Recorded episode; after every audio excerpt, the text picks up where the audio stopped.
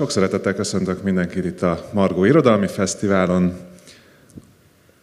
Vagy elsőre ítéltek, vagy pedig tudják a választ a program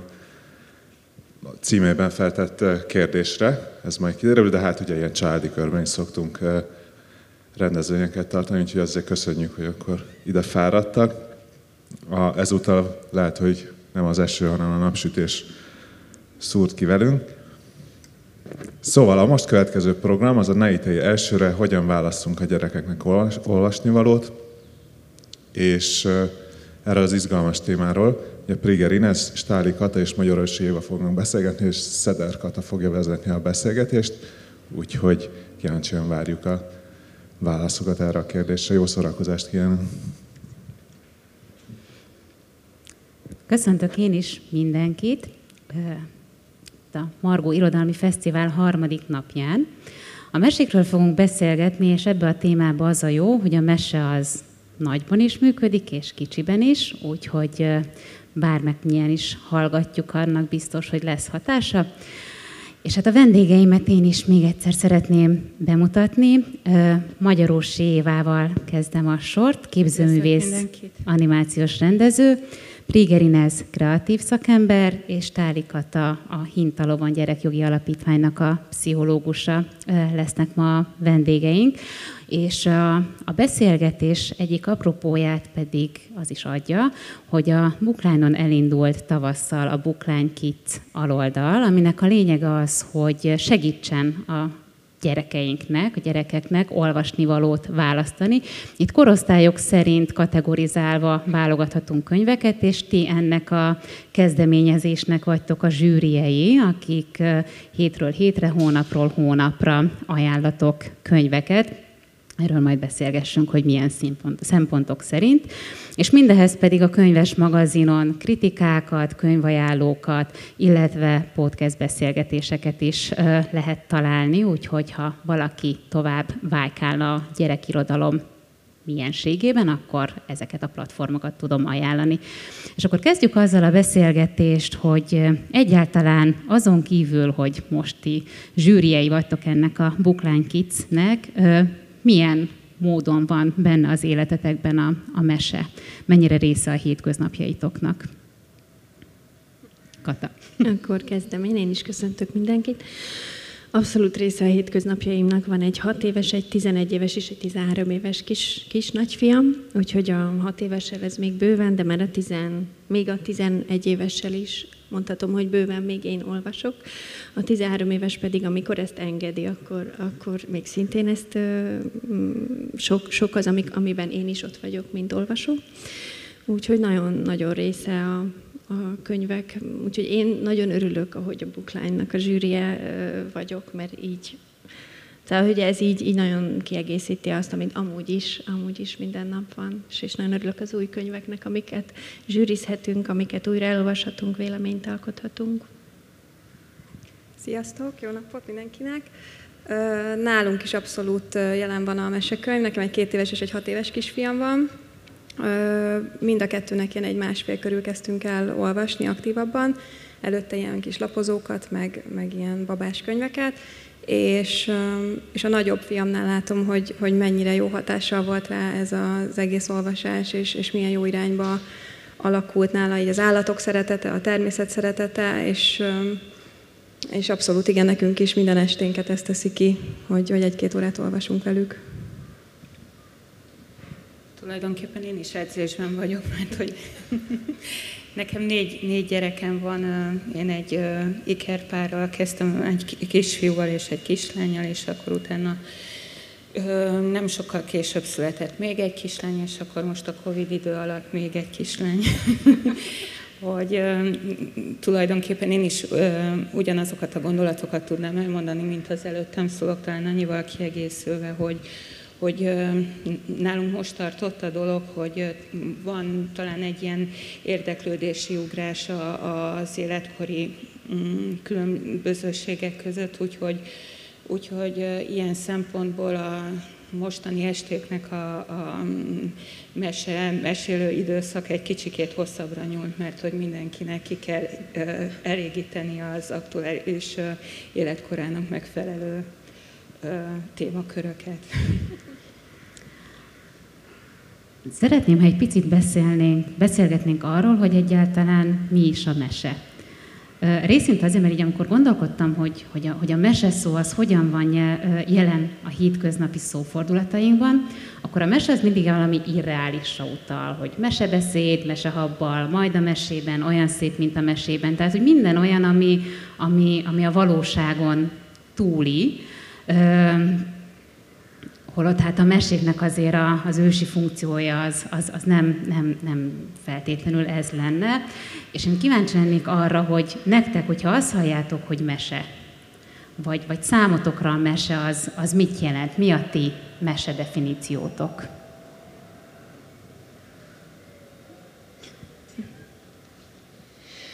Hát, nekem kifejtős, nem, nem kell egy szavas, az nyugodtan. Nekem rögtön külön válik, hogy felnőttként és szülőként mit jelent a mese. És nem, nem úgy, hogy felnőttként és gyerekkoromra visszagondolva, hanem hogy most felnőttként vajon a mese szó, azon kívül, hogy vannak gyerekeim, és nekik mesélek, jelente valamit az én életemben, és igen. Most, hogy feltetted a kérdést, azt, gondoltam, azt gondolom, hogy igen. Azért, mert, mert hogy csak másképp hívjuk, szerintem úgy hívjuk, hogy történetek, vagy sztorik, amiket így inkább ma már, ahogy szoktuk emlegetni, de hogy ez annyira kell mindenkinek, szóval, hogy, hogy történeteket akarunk hallani, és akarunk mesélni mi is másoknak, és szeretnénk olvasni, szóval, hogy egy nagyon jó könyv is lehet akár mese, hogyha az úgy el tud vinni egy ilyen varázslatos világba, ahogy az gyerekkorba tették a mesék.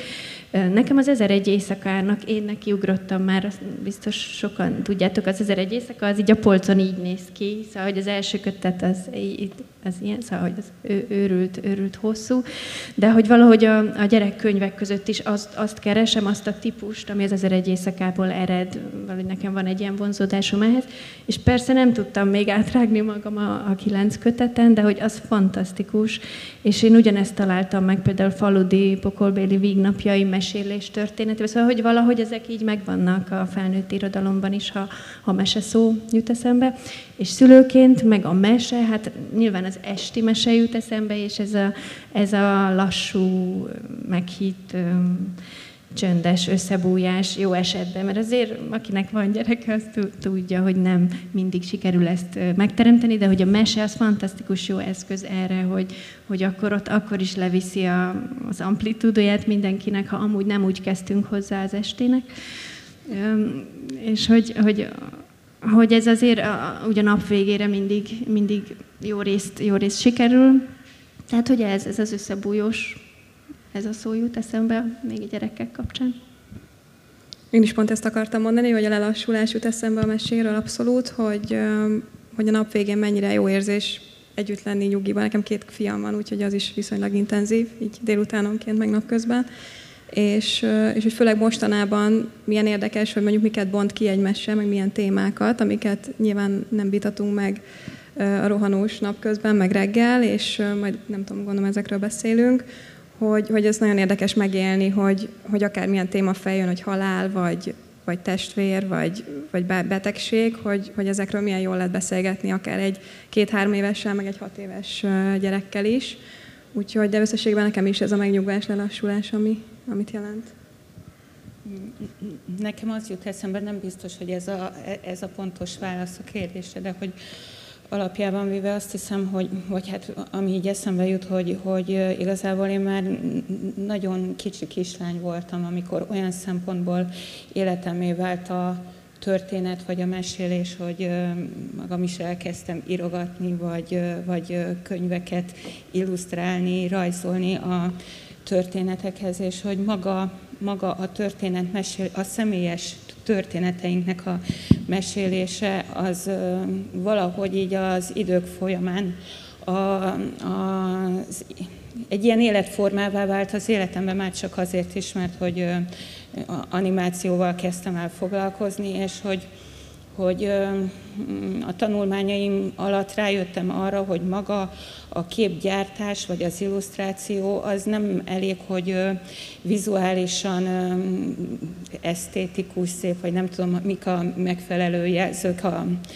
amik érdeklődést keltenek egy nézőben, de hogy maga a kohéziós ereje az, hogy egy valamilyen történet összefogja ezeket a képsorokat, és ez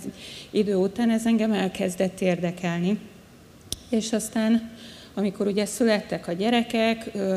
és akkor ugye, amit az előttem szólók ugyancsak említettek, hogy vannak az esték, ahol, és gondolom, hogy a legtöbb családban úgy, úgy indulnak ezek a történetmesélések, hogy hatalmas nagy káosz van, és veszekedésekkel, hogy feküdjél már le, gyere az ágyba, iskola, nem tudom micsoda, és hogy ez tényleg ez az év, ez hogyan csillapszik le, tehát hogy ennek, ennek is van ugye egy dramaturgiája, és akkor ugye ez is egy kérdés, hogy ebbe a dramaturgiába mi fér bele, hogy valamikor nem, nem tud megtörténni az, hogy az ember kinyit egy könyvet, és akkor elolvas egy exakt történetet, hanem akkor ilyenkor jön vagy a hirtelen ö, ö, kitalált történeteknek a, a, a felelenítése, vagy a, vagy a saját történeteinknek a, a mesélése, hogy, hogy ilyen szempontból tőlem például tök sokszor kérték azt, kérik azt mind a mai napig a gyerekek, hogy anya, meséljél a gyerekkorodról. Igazából én ott, ott vagyok bajba, hogy már igazából elfogytak a történeteim a gyerekkoromból, hogy, hogy, hogy ez, ez még egy ilyen érdekes ö, észrevételi ennyi idősen, hogy, hogy vannak az embernek gyerekkori emlékei, de hogy tulajdonképpen végessé válnak. Szóval én azt, azt gondoltam, hogy sokkal több emlékem van így a múltamból, mint amennyit most pillanatnyilag fel tudok eleveníteni. Erről csak az jut nekem is eszembe, hogy amikor a, nekem is a hat, most hat éves, de hát korábban is négy éves kisfiam, ő hinta közben szereti azokat a meséket, amit én fejből, hogy meséljek neki fejből, vagy éppen aki hintáztatja az meséljen fejből, és először azt gondoltam, hogy valami nagyon szuper sztorit kell mondanom, és hogy valami olyat, ami, ami izgalmas, Igen. az érdekes, és hogy rájöttem, hogy nem, hanem hogy az, hogy tegnap mi történt, az pont olyan izgalmas tud neki lenni, és hogy ilyen nagyon Hú, ez jó ötlet, köszönöm.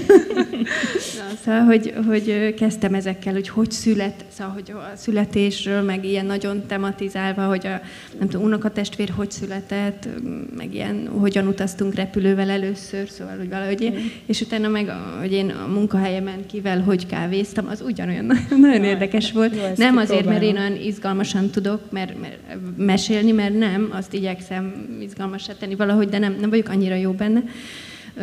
hanem azért, mert az is egy, szóval, hogy a fejmeséket, a fejből mesélt meséket, az sokkal, sokkal fogékonyabbak azokra a gyerekek, és jobban meg is marad bennük, és ezért kíváncsibbak is a következőre. Igen, még annyit hadd had fűzzek ehhez egyébként, hogy társadalomtudomány tanárom mesélt hasonló történetet, hogy ugye ő is mesélt folyamatosan a gyerekeinek, hogy ő például ott volt bajban, mikor ugye ismétel, vagy hogy, hogy elkezdte mesélni, rögtönözni a történeteit, és hogy gyerekei azok másnap ugyanúgy követelték vissza ezeket a történeteket, és ő akkor így bajban volt, hát hogy fejből meséltem az történetet, és akkor javítgatták a gyerekén. Szóval, hogy ez is, ez is érdekes, mert hogy hogy ez amikor tanuljuk azt, hogy szájról szájra, nem tudom én, szájhagyomány útja, a nép, népmesék akármi, hogy valószínűleg ennek, tehát hogy ez egy ilyen szabályrendszeri valami, hogy, hogy, hogy így válik egy, egy, egy rögtönzött vagy mesélt történet, aztán egy ki, kialakult mesélhető vagy olvasható történetté később. Pár hete Baldizsár Ildikó mesekutatóval volt egy beszélgetésem, és most erre a szájról szájra és az életünkről meséljünk. Témára szeretnék így rácsatlakozni azzal, hogy ott ugye amikor a, a népmesékről beszélt, amik több ezer éves történetek, és egy picit mindig finomodnak, de, de ez pont attól van, hogy mivel nem leírva voltak, hanem mondták, és a, és a mesélt mesének, a fejből mesélt mesének az a nagy előnye, hogy lehet a hallgatóság igényeihez igazítani, tehát hogy éppen mire van szükség, mit kell, mit kell kihangsúlyozni, tehát ettől van egy ilyen, ilyen, ilyen transzot, mesehallgatási transzot előidéző hatása a, a meséknek. Tehát, hogy, hogy ugye ezek a mesék is pont arról szólnak, mint amiről ti is meséltek, hogy a, hogy a hétköznapokban, hogy mi történik veled, az, azt, azt hogyan dolgozott fel. És ennek a beszélgetésnek a végén ott egy hölgy kérdezte azt, hogy hát az unoka huga, aki most nem tudom én, négy-öt éves, három-négy éves, ő neki hónapokig az volt a happy hogy a piroské és a farkast kell mesélni. Én itt lefagytam, nekem a piroské és a farkas ez egy horrorisztikus mese az elejétől a, a, a végéig, és hát mondta, hogy hát ők is meg voltak szépen, hogy úristen, mi van ezzel a gyerekkel, hogy ő azt akarja hallgatni estéről estére, hogy a farkas hogyan eszi meg a nagymamát, szedik ki a farkasból a nagymamát, varják össze a hasát kővel, és ö, belefullad a folyóba. Na és akkor kiderült, hogy ö, volt az idők, hogy nem kell megijedni, ez a mese, ez a, ez a halálról szól tehát ez arról szól, hogy, hogy meghalunk, vagy hogy az élet az mulandó, de hogy, hogy, hogy van, van ennek egy ilyen feloldása. És, és ugye a gyerekeknek van egy olyan életkora, én a saját hasonló életkoromra nagyon emlékszem, amikor ez a halál téma, vagy hogy az emberek elmúlnak, és egyszer csak voltak, de már nincsenek, ez nagyon foglalkoztatott, a saját lányomnál is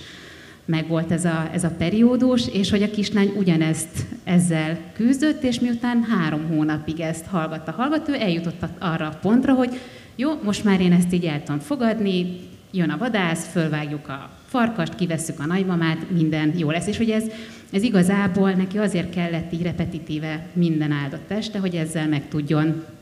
küzdeni, és, és aztán tovább lépve más problémákon és más történeteken rugózva teljenek aztán az esti mesék. És nagyon kíváncsi lennék arra, hogy,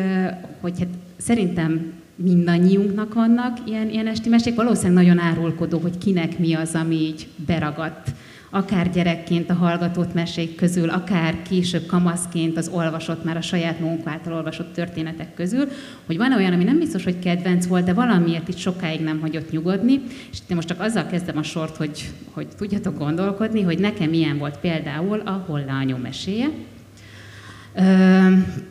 Grimm összes, biztos sokaknak megvan, Róna Emi illusztrálta gyönyörű szép mesekönyv,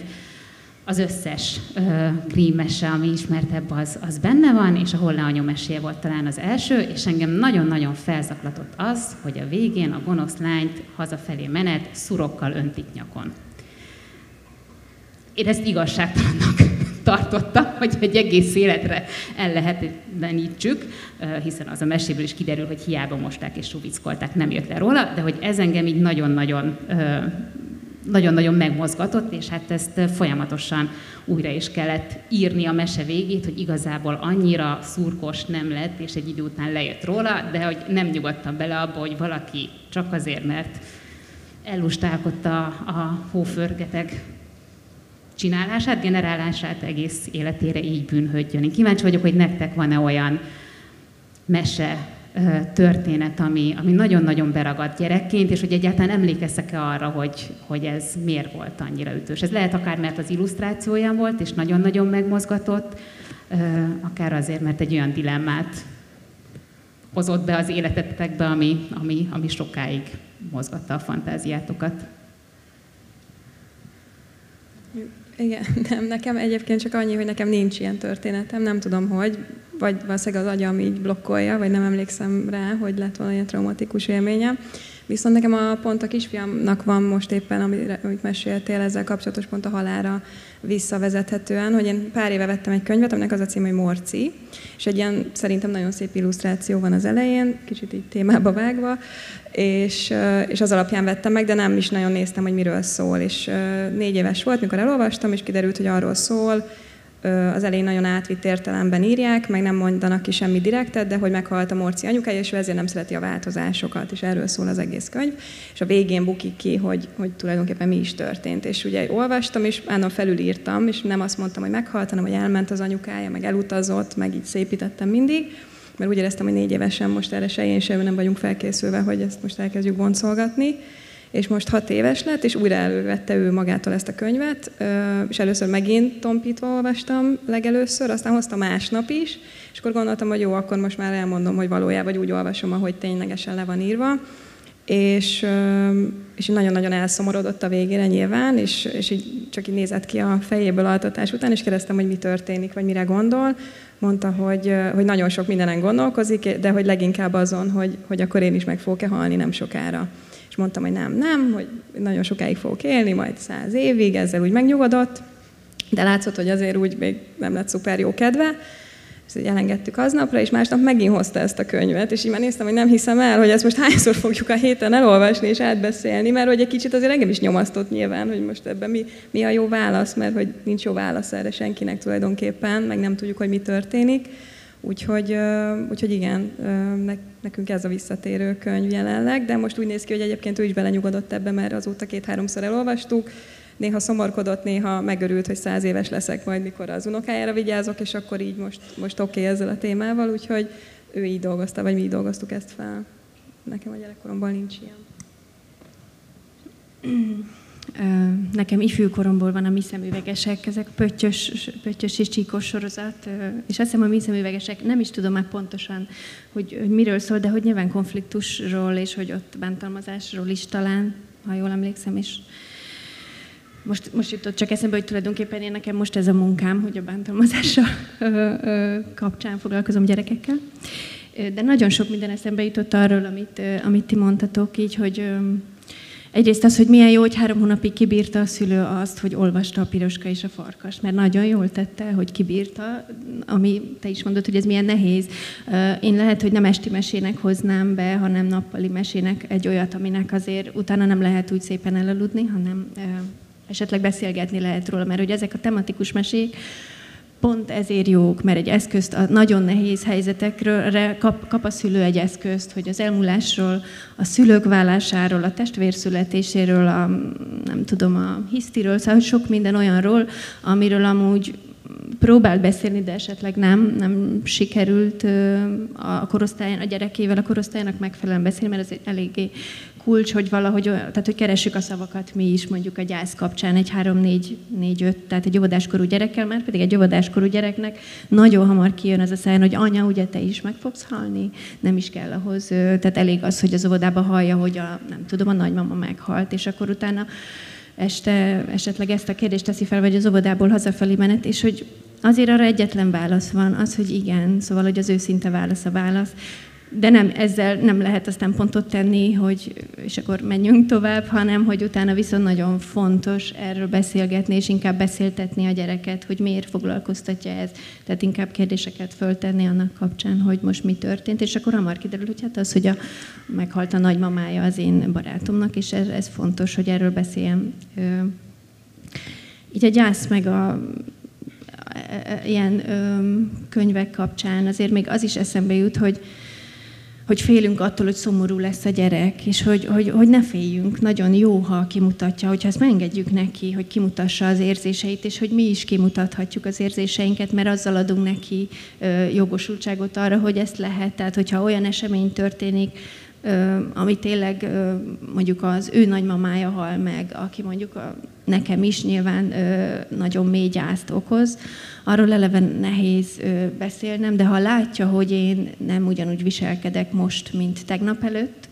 az, az, és látja, hogy sírok, vagy látja, hogy, hogy esetleg még idegesebb is vagyok, de hogyha ha ezeket látja az érzelmi kifejezéseimet, akkor megengedi magának az, hogy ő is kifejezze. És ez az egyik legfontosabb szerintem, amit gyerekeinknek meg kell tanulni, hogy lehet vállalni, lehet szomorúnak, lehet haragudni. Az érzésekért nem, tehát azok jönnek, azt nem mi befolyásoljuk, azt be tudjuk befolyásolni mi, hogy aztán hogyan viselkedünk. Szóval lehet dühösnek lenni, ellenben megütni nem lehet a másikat, szóval hogy mindig van egy ilyen következő lépése. Kicsit messze kanyarodtam ettől, csak hogy így ezek a gondolatok jutottak eszembe, hogy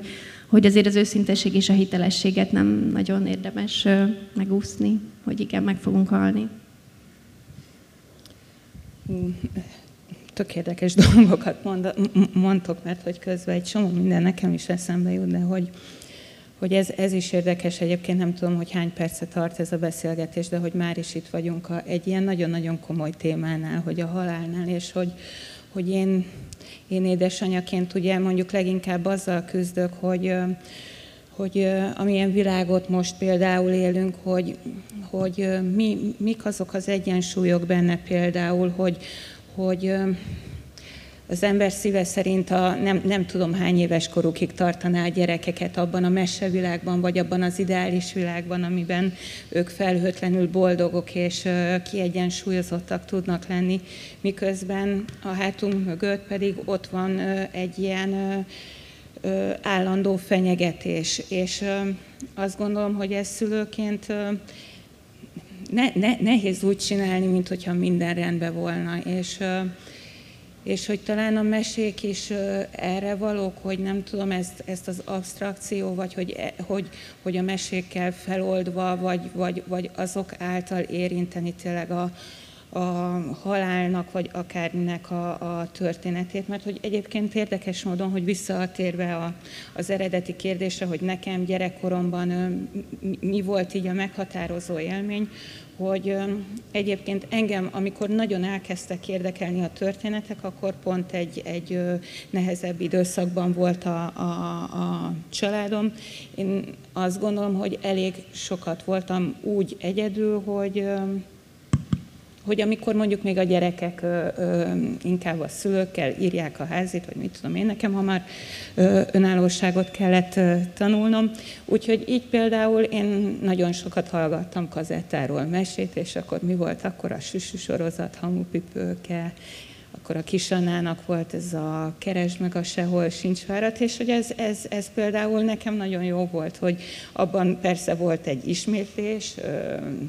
hiba, hiba nélkül, mert hogy a magnószalag ugye az mindig ugyanazt játszotta vissza, de hogy voltak a könyvélmények is, de hogy azokból is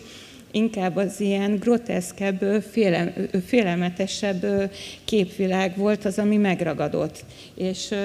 még hadd tegyek említést például a diavetítőkről, hogy annak a sugárzó fénye, hogy ez, ez például örök életemre megmaradt, mert hogy amikor elkezdtem mozgókép készítéssel foglalkozni, hogy mit tudom én, egy ilyen tök egyszerű példa, hogy készíthettem az animációimat, de hogyha például katalógusban megjelent róla egy állókép, az ugye nem adta vissza ezt a sugárzást, és hogy ez, ez a, a,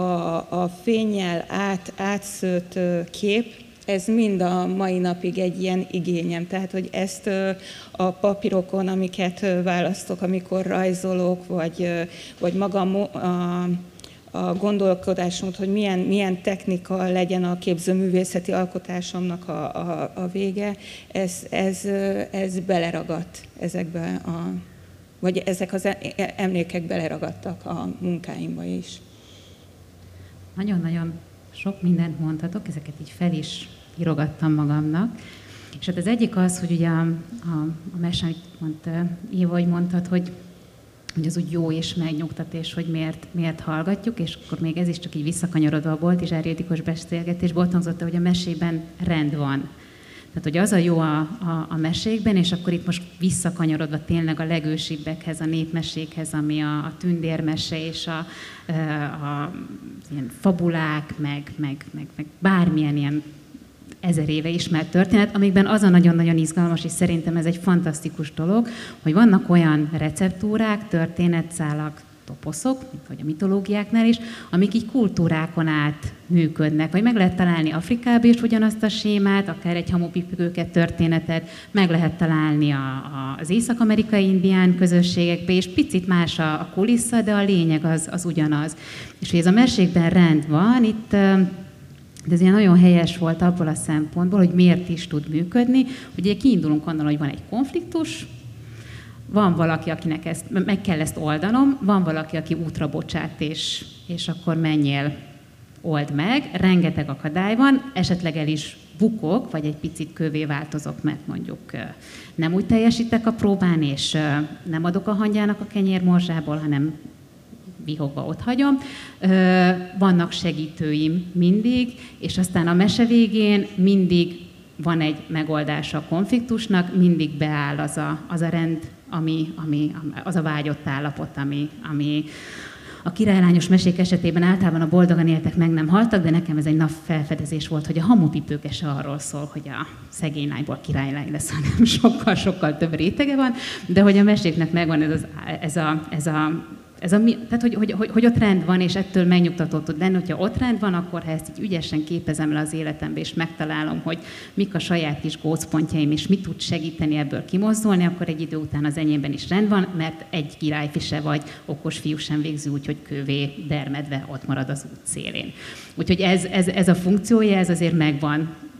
a mai, mai történeteknek is. És a másik, ami pedig nagyon érdekes volt, ez a tabusítás, vagy legalábbis amikor arról beszéltetek, hogy, hogy hogyan próbáljuk, akár az én hollányos történetemnél, hogy hogyan próbáljuk meg finomítani a meséket. És nem tudom, hogy ti mennyire olvastok akár népmeséket, akár, akár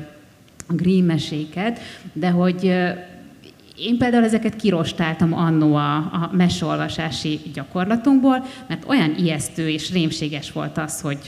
árva gyerek elveszik az erdőben, még aztán tepsibe is akarják tenni, meg megenni, meg. De hogy engem ezek nagyon-nagyon felzaklattak, és aztán pár hete olvastam egy olyan könyvet, egy gyereknevelős könyv, egy antropológiai megközelítésen működő könyv, hogyan neveljünk értelmes felnőtteket, jó fejfelnőtteket, valami ilyesmi a címe, és ott több ilyen ősi közösséghez ment el a könyv szerzője. Az egyik az az észak-amerikai inuit indiánok törzse volt, ők nagyon-nagyon északon, tehát tényleg ilyen kies vidéken élik az életüket, és hát ott az inuit törzseknél a meséknek, vagy hát minden ilyen ősi közösségben a mesemesélésnek fontos funkciója van, és ott mondták, hogy hát ugye nem, a gyerek az ott is gyerek, tehát rohangál jobbra-balra, minden érdekli, mindenfelé menne, de hát nem tudsz mindig ott lenni, hogy most beleesik a vízbe, vagy elnyeli a láp, vagy hasonlók, és hogy az esti meséknek, a rémekkel és szörnyekkel tele zsúfolt esti meséknek, hogy jön érted a lápiszörny, vagy kicsap a tengerből a nem tudom én milyen sárkány, azoknak egyszerűen olyan funkciója volt, hogy a gyereket megtanítsa tájékozódni a, a világba, hogy nem menj közel, mert beleesel, megégeted magad, megfulladsz, hasonlók. És hogy nagyon, tényleg ez, ez, ez hogyha pszichológusként mondanál arról, hogy miért, miért akarjuk ezektől megkímélni a gyerekeinket, holott nem is biztos, hogy így érzékelik ezeket a rémségeket, mint ahogy mi felnőttként megéljük őket így, így van, amit a végén mondtál, az szerintem egy kulcsmondat, hogy ez kinek a félelme, ez az én szülőként való félelmem, a gyerekek ettől nem félnek. A gyerekek, amikor... Tehát a grimmesék az nagyon sok szülőnél kiüti, mert ott, ott majdnem mindegyikbe történik valami szörnyűség, és hogy félreteszik a, a szülők ezeket a meséket holott azért nem kéne, mert hogy nagyon fontos, hogy ezekkel találkozzanak a gyerekek, ezeknek van egy íve, és hogy ott a sárkány ott tényleg ott megeszi, nem tudom mit csinál, nagyon rossz dolgokat csinálja, de az kell ahhoz, hogy aztán eljussunk ahhoz a véghez, hogy különben milyen pozitív kimenetele lesz annak a mesének, és ezeket átélik a gyerekek. A másik, amit Vekerdi óta legalább tudunk, de valószínűleg azelőtt is, hogy, hogy, hogy a gyerekek, amikor, tehát hogyha ugyanezt nézné képernyőn, na az, az már az ő félelme lesz, és nem csak az enyém, mert azzal nem biztos, hogy tud mit kezdeni, hanem olyan korosztályú, és hogy mit csinál a sárkány. De amikor csak hallgatja a mesét, akkor ő a belső képalkotását csinál, szóval ez egy nagyon aktív folyamat, ott, ott, ott a fantáziája, a kreativitás ott dolgozik azon, biztos mi is lát, mindannyian látunk már ilyen nagyon bambuló gyereket, amikor nagyon elmerül a mesében, na akkor történik az, hogy annyira befelé figyel a saját képalkotására, hogy az egy feldolgozása annak, ami éppen történik. Tehát közben dolgozza fel azt, hogy, hogy a sárkány éppen mit csinál, és aztán meg, hogy hogyan lesz ennek vége. Szóval, hogyha összehasonlítjuk a látott és a hallott mesét, akkor amikor csak néznek, és nem akarok egyáltalán dogmatikus lenni, tök jó, ha néznek gyerekek meséket, szóval nem azt mondom, hogy azt nem szabad. Nyilván nagyon figyelni kell a tartalomra, meg a korosztályra, de hogy azért sokszor fordul elő, hogy nézik a meséket, és aztán elkezdenek rohangálni, ütögetni, szóval agresszívak lesznek, vagy nagyon fáradtak lesznek. Szóval az, ami a hallott mesénél megtörténik, az a feszültség oldás, meg az a belső képalkotás, ez nem tud megtörténni a látott mesénél, és akkor, akkor ennek akár lehet ilyen következménye. Hú, még nagyon sok minden eszembe jutott az, a, a, a, annak kapcsán, ja, hogy, ja, hogy, a, hogy rend van a mesében, de nem csak rend van és ismétlődés, van a mesében, hanem, hanem hogy, hogy ez miért kell a gyereknek, miért kéri, hogy három hónapig ugyanazt mesél, miért kéri mindannyiunktól valamelyik mesét sokkal többször, mint amennyiszer azt mi szeretnénk elmesélni. Vagy a hangos könyvek. A hangos könyvekről én ódákat tudnék zengeni, hogy az, azok milyen szuperek, és hogy a mai hangos könyvek, és ahogy mennyivel tesznek többet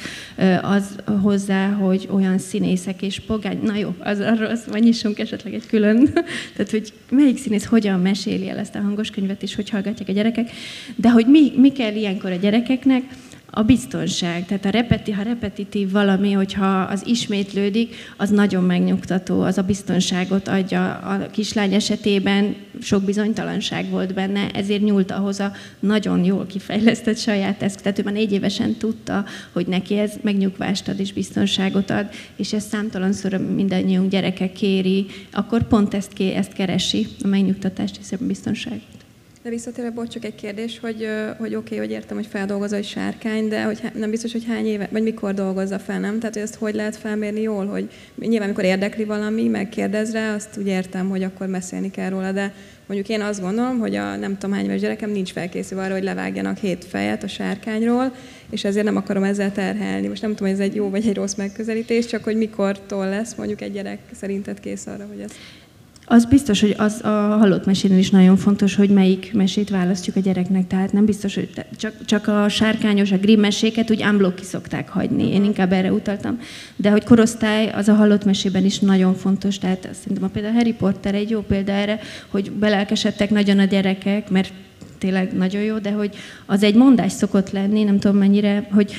az, mert ugye azt már azért többnyire önállóan olvassák, hogy a gyerek olyan mesét olvasson, amiben a szereplő annyi idős, mint ő. És hogy ugye 11 éves talán, amikor elkezdődik, és a 8. részben 18, de hát egy, aki belefeledkezett gyerek, az egy év alatt elolvasta az össze. Szóval, hogy az nem biztos, hogy olyan jó, mert pont ezért, amit te mondasz, hogy a korosztálynak még azok a történetek úgy ö, nem biztos, hogy valók. Bár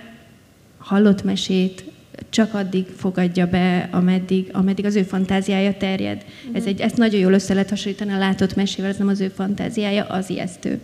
De a halott mesében, a, a, ami neki ijesztő, olyat nem tud saját magának kreálni. Hát vagy olyan alapján, amit már látott mondjuk filmben, mesében, nem? Tehát, hogy az alapján tud valami ijesztőt Az képzelni. nagyobb befolyásol, ez biztos. Bocsánat, hogy, hogy nekem például az, az okozott problémát, hogy mondod, hogy, hogy a gyereknek olyan mm, korú legyen a szereplő, mint ő saját maga, hogy nekem nagyon sokáig az okozott problémát, hogy ugye kerestem a gyerekeknek a, a könyveket, és akkor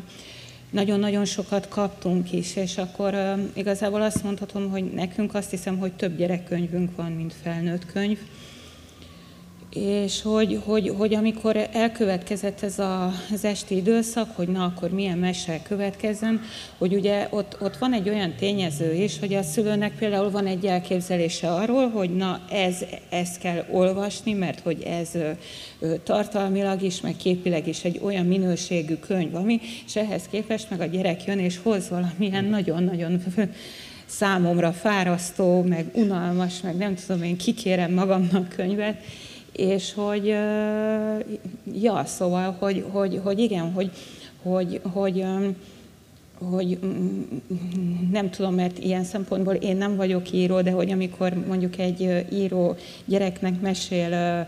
vagy ír történetet, hogy bennem az is felmerül, hogy most akkor ugye kinek íródik ez a könyv, hogy ma a felnőttnek, mert hogy ugye ő vásárolja meg, vagy a gyerek, és akkor hogy, hogy hogy az, hogy végül is ja, egy dolgot akarok, ezt, szeretnék mondani, hogy, hogy azt megtalálni, hogy mi a, tényleg az a könyv, amiben a szereplő is annyi idős, meg a téma is, meg minden, ami, amivel ezt ki tudjuk pipálni, ezeket, a, ezeket a, az igényeket, hogy, hogy jó legyen egy, egy gyerekkönyv. Szerintem a kulcs az ott van, amit, amit mondtál, Kata, hogy hogy addig, amíg a gyerek nem tudja, hogy hogy nézett ki egy levágott fej, és nem tudja vizualizálni, hogy igen, ez addig, addig bum, levágta a fejét, és, és ment tovább. És a sárkány mondjuk meghalt. Tehát, hogy igazából a gond az ott jön be, amikor, és akkor itt, itt jön elő, hogy, hogy mikor engedjük a gyerekeket a képernyő elé, vagy hogy milyen típusú ö, filmeket és, és meséket nézhetnek már meg, hogy, hogy onnantól rémes, amikor ezt már konkrétan tudja vizualizálni, mert különben valóban, tehát ha én visszagondolok ezekre a mesékre, akár egy, egy Jancsi és Juliskára, ott engem az jobban zavart, hogy ők miért kovályognak egyedül az erdőbe, mint hogy mondjuk elégetik a boszorkányt. Tehát, hogy, hogy, hogy más, más volt a feszültség pontja, és csak felnőttként lesz az egy ijesztő, hogy jó, meg akarja enni a boszorkánya a, a, a gyereket, vagy hogy, vagy hogy elég, és úristen ott a tűzbe, az de rossz lehet. Mert felnőttként már, már óvom magam ezektől a tartalmaktól, de hogy találkozol azért akár egy híradó esetében mindezzel. És akkor szerintem most, most, most kanyarodjunk rá egy picit arra, ami a beszélgetésünknek is a, a, a fő témája részint, hogy hogyan választhatok akkor mindezek után mesét, hogy egyáltalán kinek választunk mesekönyvet vagy olvasnivalót, magunknak, mert hogy tetszik a kép, hallottuk, hogy jó a, a, a szerző, vagy, vagy, a, vagy, a, vagy a gyereknek, vagy egyáltalán ezt ketté lehet-e választani. Én, én ezzel úgy vagyok, hogy szerintem az a jól működő mese, ami, ami, ami felnőttként is élvezetes tud lenni, és, és én is élvezem a magam szintjén, és hát ebbe szerintem az első ilyen buklánkices ajánlónkba, amiről podcastet is csináltunk, az a Kis Nikolák kalandjai voltak, amit, amit én már jóval azelőtt megvettem magamnak, hogy a lányom megszületett volna, és alig vártam, hogy, hogy elolvashassuk, mert hogy hál' Istennek mindenkinek működött, vagy hasonló élmény volt nekem a Mici Mackó, ami ugye szintén egy ilyen műmese, de ezek az én ízlésem, és az, amit beszeretnék hozni. Ti, akik most, mint zsűri is, jelen vagytok a, a mesekönyvek világában, kíváncsi lennék, hogy ti mi alapján választatok, vagy mi alapján ajánlatok könyvet.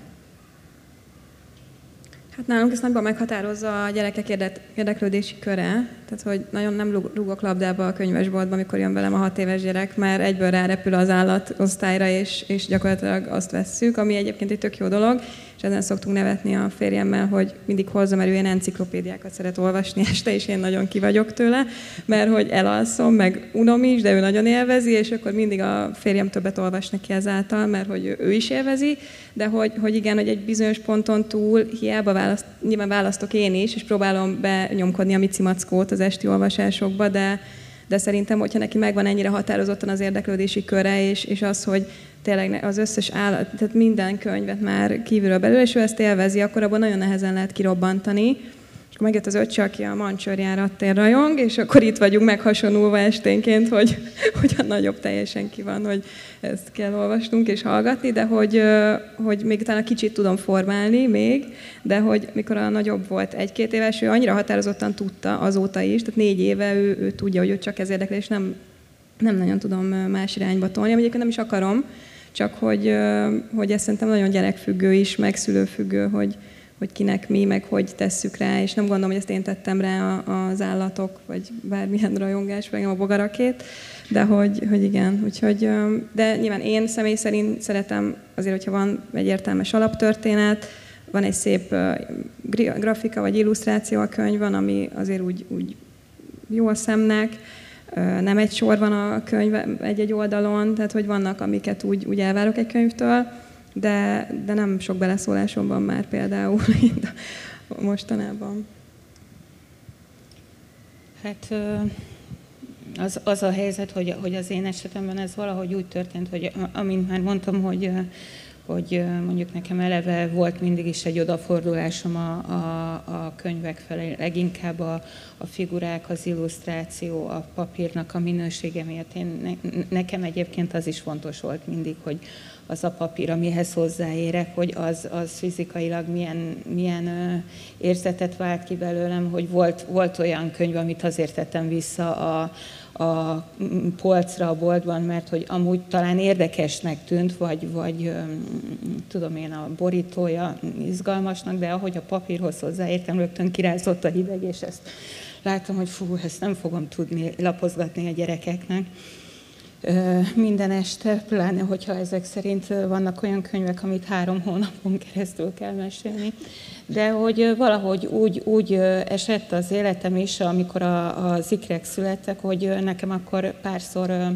hosszabb időre ki kellett menni például Párizsba ilyen kiállítások, mint tudom én, munkák kapcsán, és akkor egyik kedvenc könyves voltam a Pompidou központban volt, mert hogy ott, ott voltak ugye a művészeti kiadványok is, meg, a, meg aztán egy hatalmas sarok a, gy- a gyerekkiadványokkal, és az nekem akkor egy ilyen elementáris erővel hatott, hogy, hogy, hogy ott bekerült valahogy a könyvekbe, egy, egyrészt ott valahogy a papír is olyan, a méretük, a vastagságuk a könyvnek, de valahogy bekerült a, a használatba az interaktivitás, tehát hogy, hogy persze itthon is lehet kapni kinyithatós könyveket, meg olyanok, ahogy nyisd ki az ablakot, és mögötte van valami, de hogy akkor, amiket találtam könyveket ott, azok ilyen szempontból is játékosabbak voltak, és ez például egy érdekes dolog, hogy bátrabbak voltak a, az illusztrációk is olyan szempontból, mit tudom, én vettem olyan könyvet is, ami csak ilyen papírkivágással készült illusztrációk voltak, és mondhatni azt, hogy akár tök bután vagy slendriánul történtek meg ezek a figurák, mégis valamiért működött, és a mai napig is működnek ezek a könyvek, mert hogy egyébként, amint meséltünk, hogy ugye ismételni meg, hogy ugyanazt a történetet visszahozni, hogy már ezek a kisebb korosztálynak szánt könyvek, amik onnan kerültek a könyvtárunkba, ezt a nagyobbak már a kicsinek így mesélik, hogy akkor a, cica átment a szobába, néz, jó, most akkor nyisd ki a szekrényt, ad rá ruhát, és hogy ez is annyira szép dolog egyébként, hogy az, amit annak idején a nagyobbaknak tanul, tanítottam, hogy nyisd ki a szekrényt, vedd ki az oknit, és ad rá a cicára, ezeket a mozdulatsorokat most ők tanítják a, a kicsinek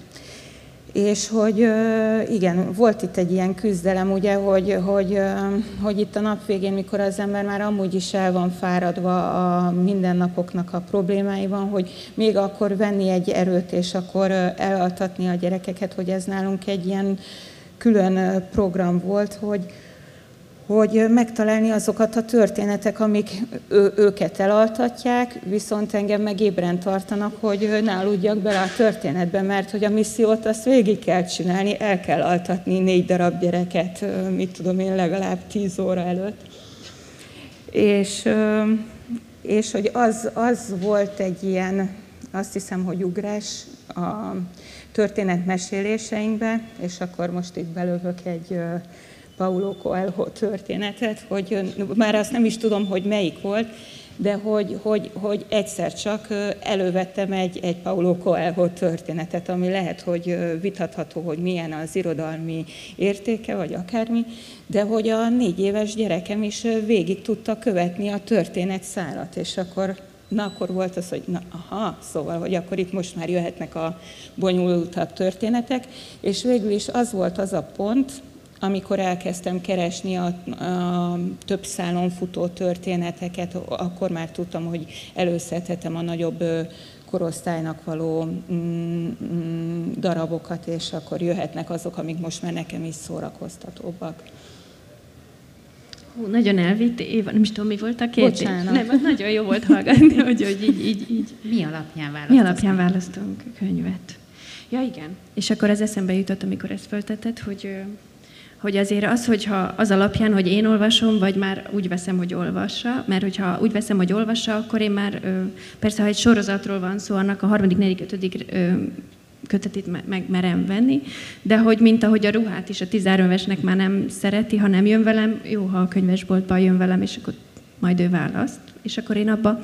tehát én azt szoktam mondani, hogy virágot, könyvet, bármennyit, szóval nem fogom azt mondani, ezt nem, vagy ezt igen, hanem a lényeg, hogy könyv. Szóval hogy valahogy ez a könyv, hogy ez legyen meg, hogyha az képregény, szerintem nem baj, tehát lehet kezdeni képregénnyel, vagy nálunk most még a képregény, amit a spárba is megveszünk, szóval nem kell külön, külön elmenni még esetleg könyvesboltba. És hogy hogy választunk? Igen, hogyha, hogyha én olvasom, hát az kell, hogy tetszen Szóval, hogy mikor meg kicsi, akkor persze nagyon meghatározza nekem is az, hogy hogy néz ki, milyen a színe, milyen az illusztráció, pláne ez, minél kisebb az illusztráció, annál fontosabb, mert annál több a kép, és ő is azt nézi, szóval, hogy ez nagyon fontos, hogy az milyen. És hogyha én azt nem kedvel mesélem, szóval a kisgyerekeket azt köti le, hogy ahogy, ahogyan mondom, a ritmusa, a dallama, izgalmasan mesélem, mert ugyanazokat a mondatokat tök halálunalmasan is el lehet mondani.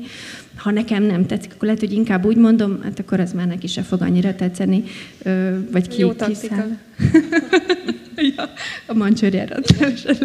Igen. Szóval nekem ilyen könyv a Rumini volt. Berg Judit szerintem biztos mindenki szerint fantasztikus, de hogy ő tudja ezt a maszattól a két madár, szóval hogy a korosztályonként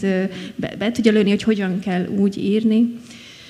És a Ruminit azt én, amikor befejeztem, én este nekem az volt akkor az én könyvem, szóval, hogy azt hamarabb befejeztem, mint a gyerekek, és az egész tíz részét szerintem ötször olvastam már fel a gyerekeimnek mindenféle, és ugyanazzal a lelkesedéssel. Szóval kell, hogy tetszen szerintem nekünk ez a könyv. De, de rögtön ellenpéldát is tudok mondani, mert volt egy olyan könyv, amit én vettem, hogy ez majd milyen jó lesz, és ezt nem, inkább nem mondom, hogy melyik, mert sikerkönyv,